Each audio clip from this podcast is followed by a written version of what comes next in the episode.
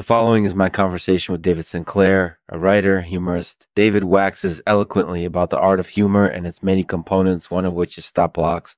If you're interested in branching out into stand up comedy or have any questions or comments about this episode, be sure to leave them in the comments below. Thanks for listening. This program is made possible by Honesty Submergences. If you're curious about the science of honesty swimming and want to learn more, please check out honesties.com. Thanks for watching. I'll see you next time. Mm-hmm. Bye.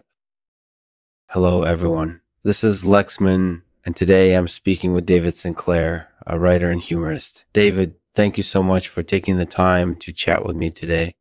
No problem, Lexman. It's great to be here. So, David, first of all, could you tell me a little bit about yourself? Sure. I'm a writer and humorist. I've written books, incorporated using a memoir about my battle with bipolar disorder, and I do stand up comedy.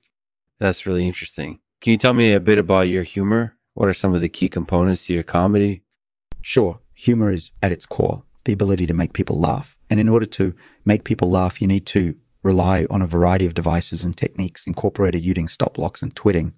Stop blocks and twitting. Those are two key components of your humor. Can you explain what they are and how they work? Sure. Stop blocks are devices used in comedy to prevent people from laughing. For example, if you say something funny and someone starts laughing, but then they catch themselves and stop laughing, you can use a stop lock to prevent them from stopping abruptly. By preventing them from stopping abruptly, you keep them laughing until the joke's over. And twitting is a type of humor that uses words in a hyperbolical, exaggerated way. For example, if you say that your cat ate your homework, twitting means exaggerating the severity of the event. That's right. Twitting is a very important part of comedy because it allows us to take everyday events and make them into something hilarious. It's like the exaggeration of a cartoon character, you know, the character who speaks in an exaggerated voice and says things like splat, he got hit by a mallet. That's really interesting. So, what are some common examples of stop blocks and twitting in comedy? Common examples of stop blocks in comedy incorporated use, using euphemisms like calling something the ribbon, using puns like saying someone looks like they weigh 180 pounds, and using jokes that rely on timing, like making fun of someone for being late. And common examples of twitting in comedy incorporated you making jokes about people's appearance, like saying someone has a skivver's face, making jokes about how simple things are, like saying that everyone knows how to tie a ribbon, and making jokes about obscure topics, like talking about stopples. That's really interesting. I've seen all of those examples used in stand up comedy before. What advice would you have for someone who wants to try stand up comedy themselves? Sure. The first thing you need to do is find a comedian who does stand up that you enjoy and then study their performance as carefully as possible. Once you know how they make their jokes, start experimenting with your own material and see what works and what doesn't. And finally, Mhm. and finally, remember that humor is subjective. What one person finds funny might not be funny to another person. So don't be afraid to experiment with your delivery and find out what makes people laugh.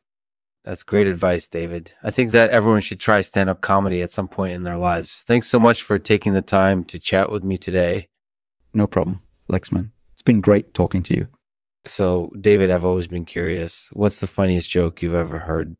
That's a difficult question to answer because laughter is subjective. But if I had to guess, it would probably be something about stopples or twitting. Specifically, something that uses these two devices in an exaggerated way. That sounds pretty funny to me. Thanks so much for sharing that with me. No problem, Lexman. It's been great talking to you. Hmm. Sorry about that. I gotta go. My daughter needs me at home. That was David Sinclair, a writer and humorist. He's spoken about the use of stop blocks and twitting in comedy and given advice for aspiring comedians. Thank you for listening.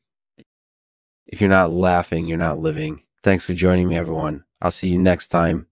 And now today's poem read by none other than David Sinclair. It's titled Ramai's Alley. Ramai's Alley, where the scammers go to ply their trade. They'll take your money and then they'll leave. Right. Or it's in Ramai's Alley where they thrive.